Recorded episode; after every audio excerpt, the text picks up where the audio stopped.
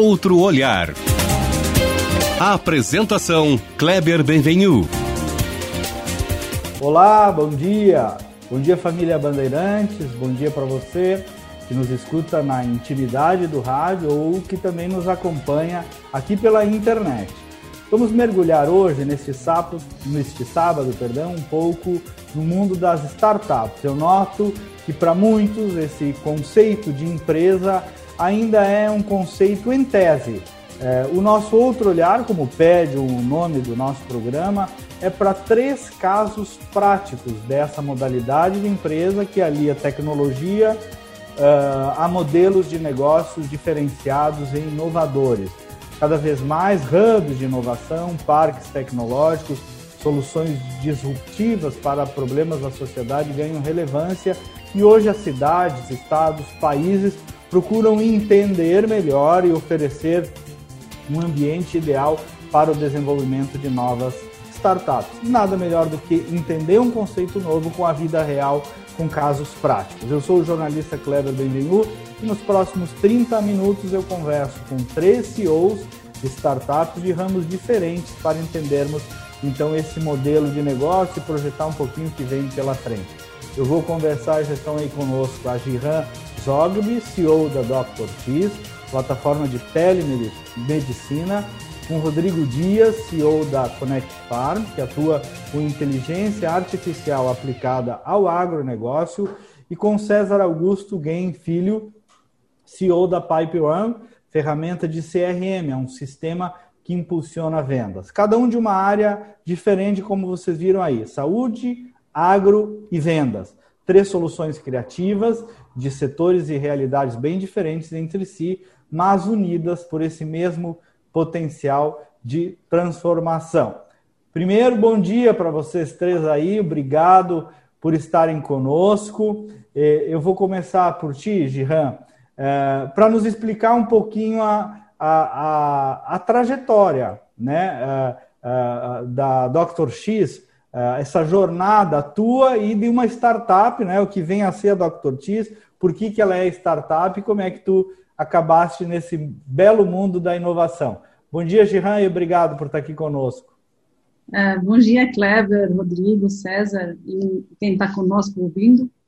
Uh, sou Jihan Zog, sou CEO e fundadora da Dr. Uh, a Dr. X é uma startup que tem três anos de mercado na ramo de telemedicina e teleradiologia.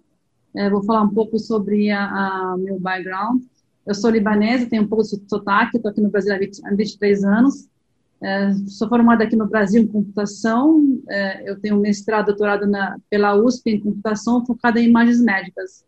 E foi aí, no, no, último ano do meu doutorado, quando trabalhava bastante com imagens médicas, principalmente de imagens, eu estava visitando uma feira e aí percebi que tem bastante sistemas de fora do Brasil é, nessa nesse ramo de imagens médicas, enquanto nós aqui temos pessoas é, criativas, temos é, uma, uma assim, intelectualidade para conseguir competir com o mercado estrangeiro. E eu decidi abrir minha empresa para focar em plataforma de imagens médicas na nuvem.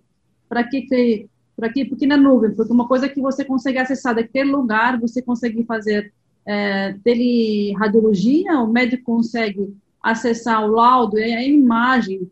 Imagina você vai para um hospital para realizar um raio-x, tomografia e ressonância, e você tem que esperar um médico vir para laudar seu exame. Nesse caso, não. A imagem vai para a nuvem com segurança e o médico ele pode estar em qualquer lugar no mundo, conseguir acessar a imagem e conseguir fazer o laudo. E o paciente, ele, caso ele foi liberado, ele pode ver na sua casa a imagem e o laudo. Então, você não precisa imprimir é, CD, papel, chapa, então, ecologicamente correto. E uma, assim, uma... É, é, qualidade de vida para todos envolvidos. E aí, quando a gente, é, é, em 2020, quando chegou a pandemia, foi liberada a telemedicina como primeiro, primeira consulta pra, por causa do, do Covid, a empresa, como tinha essa expertise em, em plataformas na nuvem, a gente decidiu começar a oferecer para nossos clientes a telemedicina como primeira consulta. É, porque a gente viu o desespero dos clientes que são hospitais, são médicos, são operadores de saúde, onde que uh, teve bastante regras de, de, de, de, consultas eletivas, cirurgias, Então, para atender o paciente, a gente lançou a plataforma e o paciente ele consegue entrar na plataforma, consegue agendar o horário, consegue chegar por ordem de chegada. O médico, por seu lado, ele consegue, com o prontuário eletrônico, colocar os dados do paciente com segurança na plataforma, fazer a videoconferência, dar a prescrição eletrônica, onde o paciente consegue pegar a, a prescrição na sua casa e na farmácia, tirar o medicamento, e também tem uma triagem inteligente, usando inteligência artificial para conseguir fazer a parte de, de pré-consulta, para ajudar um pouco o, o, o diagnóstico. Então, é tudo um, um, um trabalho feito, assim, ao redor da, de democratizar a tecnologia para tudo conseguir ter uma saúde com tecnologia boa, Clever. Gihan, teve aí também uma, uma quebra de cultura na área da medicina para introduzir é, o conceito de telemedicina, teve essa jornada também aí de, de compreensão, de apropriação. Por exemplo, tu falaste aí da primeira consulta, né? É algo bastante novo, né? Tem, quase toda startup traz também uma, uma quebra de cultura, né? É claro, sim. É, a gente sabe que a, a telemedicina para a segunda consulta, para retorno, era permitido antes da pandemia, mas é, ninguém usava, porque as pessoas achavam que nunca vai precisar usar a medicina digital é, em si. É, com essa necessidade de, de, de, de, você precisar passar com um médico e você não conseguir até o um médico, isso ajudou bastante a quebrar essa cultura de pessoa acreditar que podia fazer uma uh, medicina digital à distância, consegue é, guardar dados no cloud. Então, isso aí era um pouco mais uma, uma, uma quebra de cultura radical, eu digo, porque em 2019 você falava para os gestores, você vai para a nuvem, tem nuvem segura, você não precisa gastar com infra, não precisa ter software instalados localmente, você consegue fazer o serviço com um sistema SaaS na nuvem. E era uma coisa assim distante para eles fazer isso. Eles confiam mais no servidor que está do lado da sala da, do gestor no hospital ou no operador de saúde. Quando veio o Covid, eles viram não tem outra opção além de fazer isso. Então foi uma quebra cultura mesmo aqueles médicos que era contra a telemedicina, eles conseguiram é, é, se beneficiar nisso. Teve médicos que eram radicalmente contra a telemedicina. Quando veio o Covid, eles não podiam retornar para o Brasil. E é, teve um dos nossos clientes que ele, a gente montou a plataforma digital online, estava na Inglaterra. E é, para atender os clientes aqui é, de certa morbidade, é tudo à distância.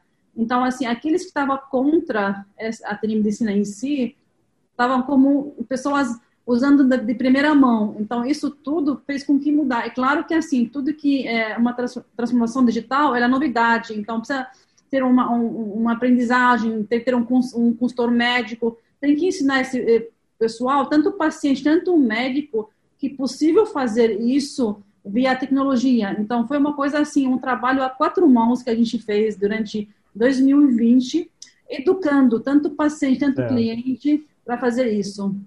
Aham, muito bom. É, Rodrigo Dias, da Connect Farm.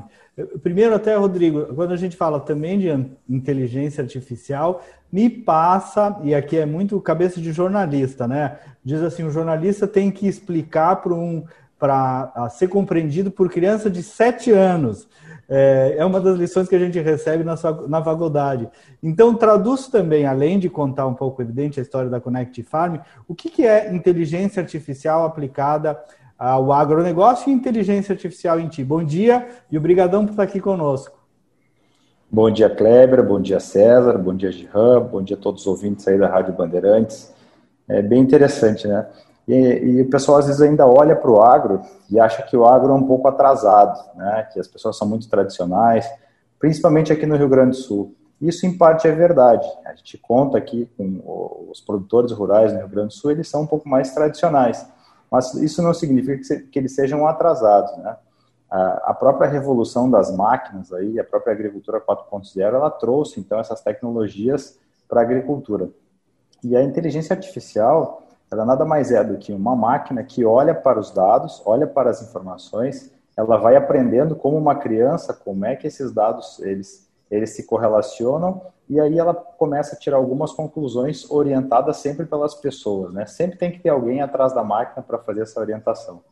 Então, é, nesses cenários assim que a gente começou até um, há três anos atrás, dentro de um projeto que chamava Projeto Construindo e Desafiando a Produtividade, que era uma união de algumas empresas que tinham a ideia de desafiar o potencial produtivo da, dos agricultores. E na agricultura tem um negócio muito bacana, né, que o produtor ele só acredita vendo.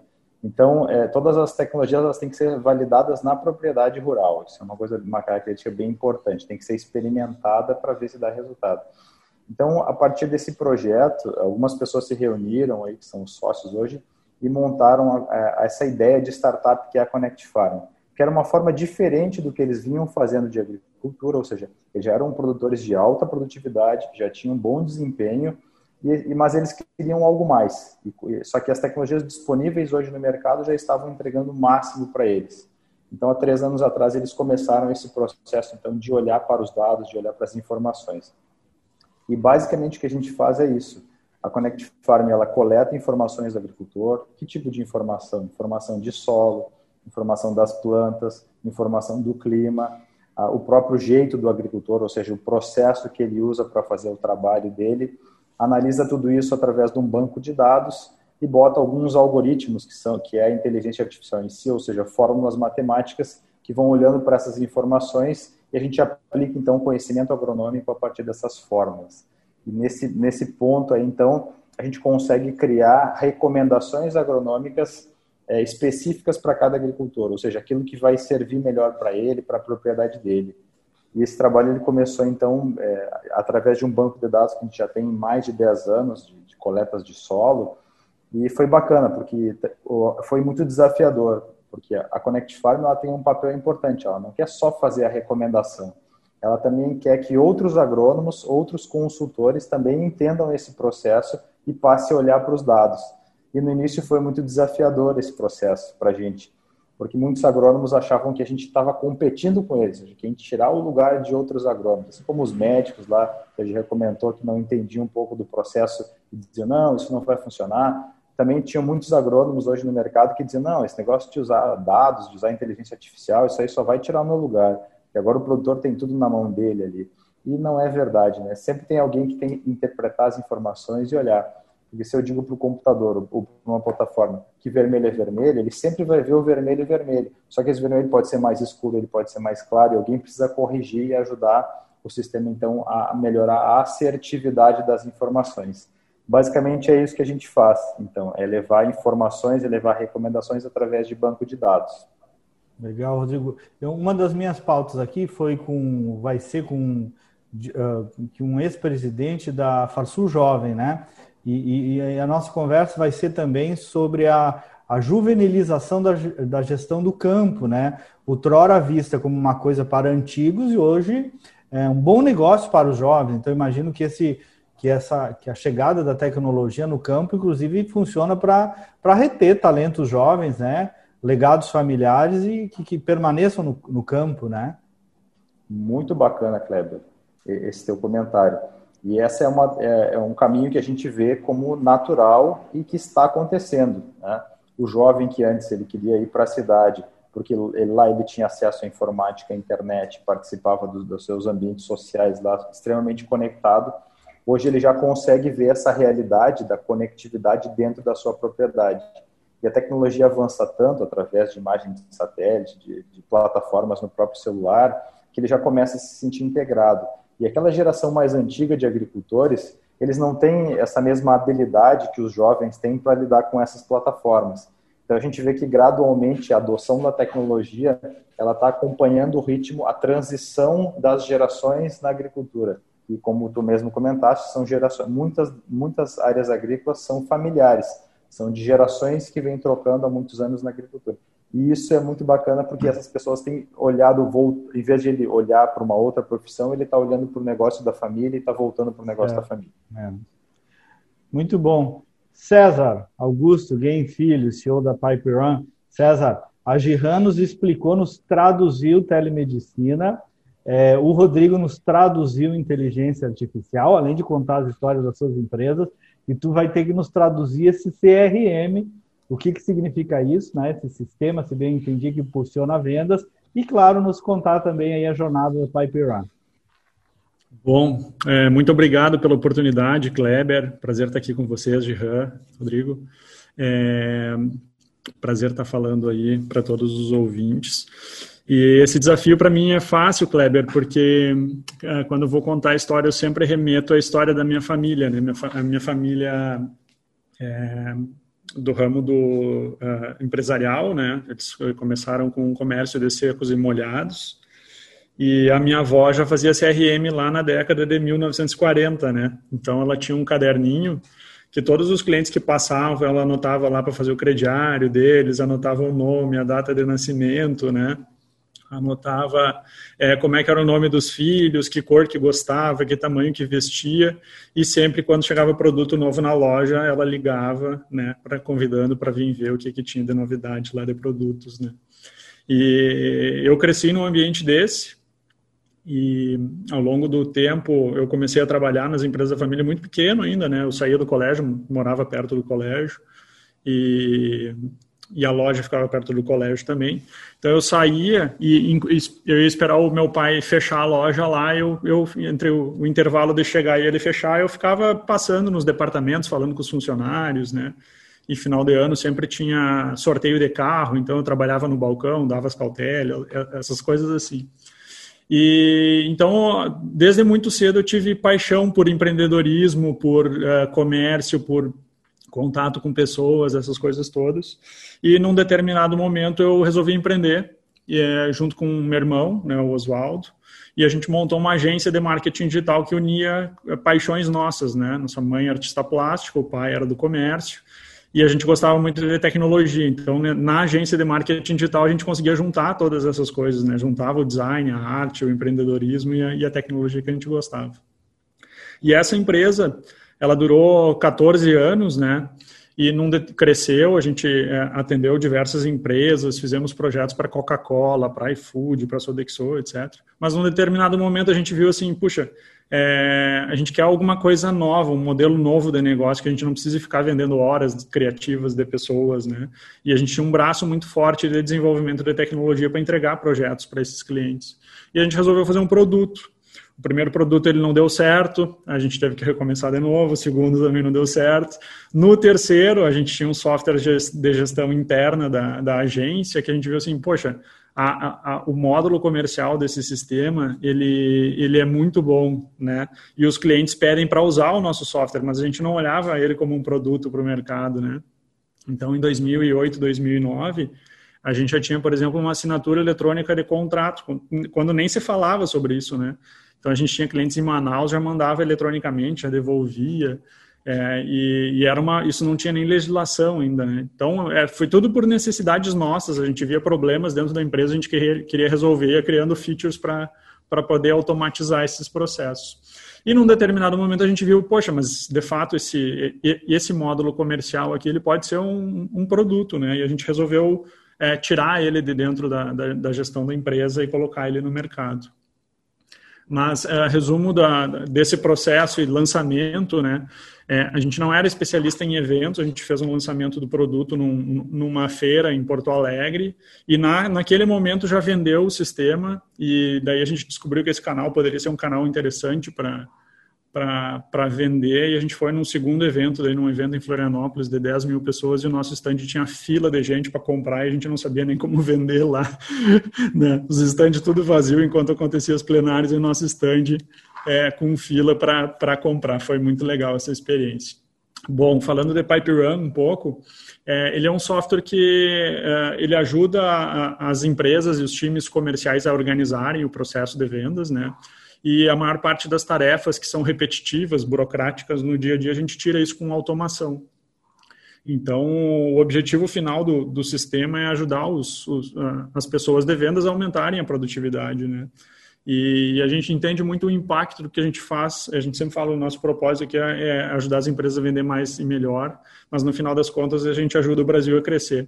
Hoje, Pipe Run tem é, 5 mil vendedores no Brasil já utilizando o sistema diariamente. São mais de mil CNPJs clientes numa história de, de quatro anos de, de startup né, dentro desse projeto e a gente tem uma visão aí de, de, de, de médio e longo prazo aí, nos próximos 10 anos, de estar atendendo 20 mil empresas no Brasil. Então a gente entende que o nosso impacto é muito importante porque cada coisinha que a gente faz dentro do sistema para tirar uma burocracia ou melhorar uma atividade do vendedor impacta no crescimento do nosso país quando a gente coloca isso em escala, né? Bacana, que bacana, César, Giran e Rodrigo. Já foi 20 minutos do nosso programa. Era previsto que isso acontecesse, mas era isso que a gente queria mesmo, quer dizer, desvendar essas histórias das startups ouvindo vocês, ouvindo vida real. E, e, e, o que tu disseste aí, César, né? A partir de dores reais, soluções reais, está muito na história de cada uma das empresas de vocês. É isso que eu queria te ouvir um pouco, uh, Gihan, tu que é uma matemática respeitadíssima, que eu sei, pelos CEOs dos hospitais brasileiros, pelo, por esse trabalho de telemedicina que vem fazendo, importante para o Brasil, levando medicina em rincões que às vezes não chegavam. É, é, Jean, qual foi a maior dificuldade para se posicionar como empresa e junto já, né? Se tu conseguir juntar, para quem está começando um negócio com um jeito de startup, qual é a dica que tu dá depois dessa jornada toda aí uh, da Dr. Cheese? Acho que a maior dificuldade é, é, é, cada startup tem é ela ter uma equipe pequena e ela tem que produzir um produto é, competitivo melhor do que empresas que têm grandes, que já têm bem, bem estruturada como todo. Então, é, essa é a primeira dificuldade que, que a gente tem. Então, a, a equipe, é, é, para a gente se posicionar na telemedicina, a gente pegou, assim, um cliente bem pequeno, que é o Hospital Milhos do Vento, em Santa Casa do Porto Alegre. Então, são é, clientes exigentes, têm muito padrões, burocracia, burocracia, burocracia tudo que você sabe num, num hospital de grande porte. São referência, e, né? Referência, exatamente. Você não pode errar, se você errar, você se queimar. Então, assim, a gente trabalhou dia e noite com a equipe focada, eu junto com, junto com o cliente. É, quando o cliente vê que o fornecedor, ele ele ele ele, ele tá, tá cobrindo o prazo, tá sério com a palavra, ele trabalha em conjunto, sem dúvida. Isso que aconteceu entre nós e nossos clientes. Eu digo que meus clientes são parceiros, não são clientes, porque eles são o maior comercial meu. Então, assim, a gente focou é, para atender dois é, grandes clientes no, no, no, Rio Grande do Sul. E, e em duas semanas é, já estavam operando com, com, com, a telemedicina no ar, com todas as customizações que eles pediram. Cada cliente tem sua assim, peculiaridades diferentes. E isso começou a ter uma, uma, assim, uma propaganda boca a boca. A gente, a gente CCG fechou conosco, depois vem o Unimed de Pilotas, depois vem o Casa de Porto Alegre, depois é, a Gacor em São Paulo, e vamos, fomos assim, né, é, um indicando o outro, né? A gente fala assim, como, como fosse um, a Martin há 10 anos atrás, né? O velho bom boca a boca, né? Exatamente. No tamanho do Brasil, as redes sociais, ela facilita isso, né? O boca a boca. Você pega contato, você liga isso aqui. Então, dificuldade é, é, nesse sentido. E depois a parte de, de, de, conseguir atender quantidade grande de cliente em curto prazo, né? A gente fechou praticamente 150 clientes em 2020, é, dobramos o faturamento, então a gente precisava é, entregar a, valor para os clientes. Foi uma dificuldade grande, a gente teve que contratar mais pessoas de suporte, de implantação, para a gente conseguir é, atender isso. E mais do que tudo, que todo mundo tem a verba, né? O, o financeiro para conseguir pagar as contas, porque você demora um pouco para receber de volta. Então, essa aqui, todas são as dificuldades. É, eu, eu vou tirar daqui a parte burocrática do início da empresa, então nem vou comentar, porque acho que Rodrigo e César passaram por isso também. No Brasil, difícil você empreender sem burocracia, então isso também foi uma dificuldade bem no início da empresa. Ainda nosso produto que a gente está vendendo, na parte de telediagnóstico, ele tem que ter registro da Anvisa. Então, a gente demorou praticamente um ano para registrar o produto na Anvisa. Então, tudo isso são burocracia que, é, na, na, minha opinião, como cientista, são desnecessárias, né? Mas é. são a isso. Rodrigo, a, Giran falou aí, né, desse começo por Porto Alegre, vocês que são de Cachoeira do Sul, mas que eu sei que já estão ganhando mundo, né? Recentemente saíram até no Clarim, jornal argentino. É, vai que vai, hein, a Connect Farm. Onde é que vai parar esse negócio? Olha, nosso ano, nossa ideia desse ano é abrir escritório nos Estados Unidos também e Paraguai. E a gente já está mirando também um escritório de negócio na China, principalmente para conhecer as tecnologias e poder aproximar o mercado de tecnologia do mercado agrícola, né? Então, realmente, as estratégias de crescimento, elas são ótimas. A gente começou é, com 13 agricultores também aqui no Rio Grande do Sul. Hoje nós estamos em sete estados, são 130 clientes, atendemos 30 mil hectares, né? E, e, a nossa grande dificuldade é continuar crescendo, né? é fazer com que o agricultor ele tenha essa visão mais da tecnologia e da gestão técnica do negócio dele do que efetivamente daquele agrônomo que vai lá no campo e que vai bater um pano lá para contar lagarta. Então, esse é o nosso maior desafio, é mudar essa cultura do agricultor, que ele olhe mais para as estratégias, que é o que a gente faz, do que, do que olhar efetivamente para o dia a dia da fazenda que qualquer outro funcionário poderia fazer. Né? Então, esse tem sido o nosso papel. E isso tem feito a gente crescer, porque esse ano nós ganhamos alguns prêmios aí de produtividade nacionais, isso impulsionou muito o crescimento da empresa. Então, tem que buscar o tempo todo é, melhorar o seu produto, construir isso de forma coerente e que gere valor para o cliente, para o agricultor.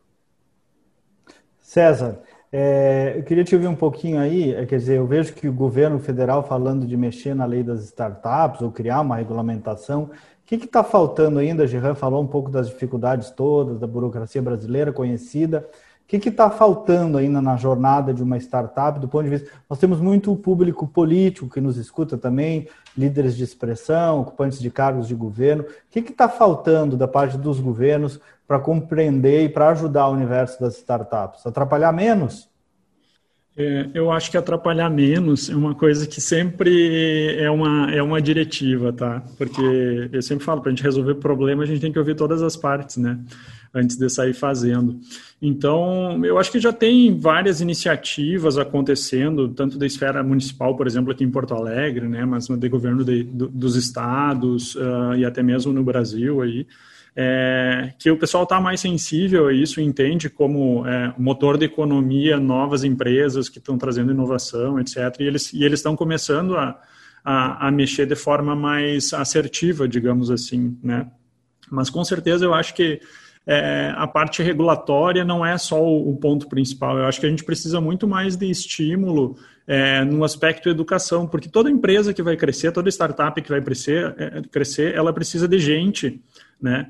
E a gente tem déficit de gente é, é, qualificada, digamos assim, né? A gente tem no Brasil aí algo em torno de 400, 450 mil vagas de tecnologia abertas que estão lá e a gente ainda tem desemprego no Brasil. Por que, que isso acontece? Porque não tem gente qualificada para poder estar tá, é, entrando nessas vagas, né? Então, eu acho que não é só um aspecto regulatório, mas de estímulo também, né? E outras coisas também, eu vejo assim, é, é, a gente acaba entrando muito no, na onda né, do mercado, o que está acontecendo, né? Aqui a gente sempre fala internamente assim, olha, o melhor dinheiro é o dinheiro do cliente, né? Então tem muita gente que está montando startup porque virou moda montar startup e é, os caras querem criar também. produto para é. pegar dinheiro do investidor. Então acho que esse é um mindset que também é, tem que ser estimulado, né? É, de que, poxa, tu precisa criar uma empresa, a empresa ela depende sempre do dinheiro do cliente, de tu, tu resolver um problema que ele tem, isso é uma troca, né? É, claro que o fundo de investimento ele é importante quando tu está crescendo, porque em alguns modelos de negócio é, é necessário o investimento intensivo de capital para poder crescer, mas certo. tu não pode fundar uma empresa pensando nisso, né? De ficar é. sempre buscando dinheiro.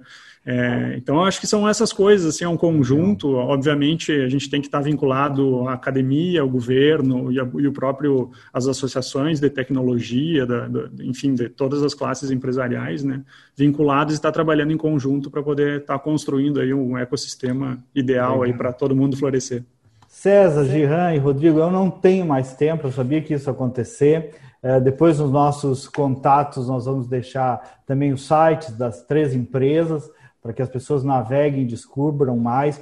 Obrigado, obrigado por vocês estarem aqui nesse sábado. Esse é o Brasil que dá certo, o Brasil da livre iniciativa, o Brasil de gente inovadora como vocês, três jovens aí, né, jovens maduros, é, já com negócio na rua crescendo, orgulhando também o Rio Grande do Sul. Obrigadão, tá? Bom sábado. Eu não tenho mais tempo, só para um abanão aí de todo mundo. Agradecer por você que nos ouviu em casa, nos acompanhou. O programa é produzido pelo futuro jornalista João Vargas e coordenado pela Critério Resultado de Opinião Pública. Nós voltamos no próximo sábado. Bom final de semana e até lá!